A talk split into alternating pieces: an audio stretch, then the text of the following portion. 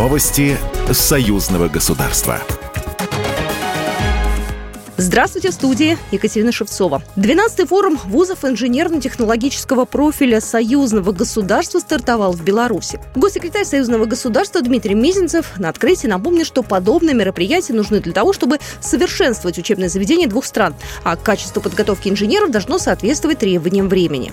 И мы хорошо помним решение президентов наших стран, которые утвердили 28 союзных программ. И одна из ключевых из них – это работа по созданию единой промышленной политики и реализации ее.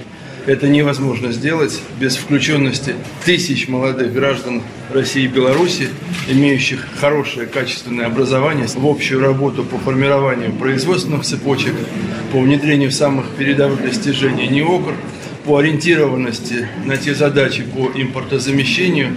Форум проходит в Минске на базе Белорусского национального технического университета. С 2023 года форум входит в план постоянных мероприятий союзного государства.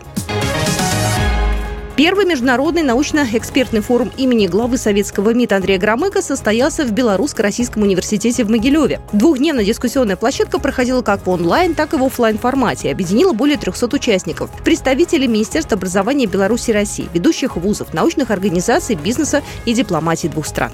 Участники форума говорили о ключевых направлениях и этапах истории советской дипломатии, общей исторической памяти и истории народов России и Беларуси. Опыт и наследие Громыка в целом советской э, дипломатии, мне кажется, что очень, эм, э, очень уместный и очень подходит э, для того, чтобы стать некой отправной точкой для деятельности такого центра. На форуме обсудили интеграционные процессы на евразийском пространстве в условиях геополитических трансформаций и в качестве фактора развития бизнеса. В меморандуме по результатам проделанной работы делегаты форума высказались за создание постоянно действующей международной научно-экспертной площадки имени Андрея Громыка.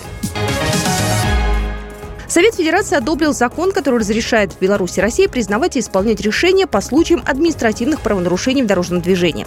Соглашение было подписано 8 сентября 2022 года. В документе описаны правила, по которым будет отправляться запрос о выполнении решения по нарушению, а также порядок применения наказания. Оплата штрафов будет производиться в национальной валюте страны, где будет исполняться решение и по официальному курсу Центрального банка на дату запроса его исполнения. Программа произведена по заказу телерадиовещательной организации Союзного государства. Новости Союзного государства.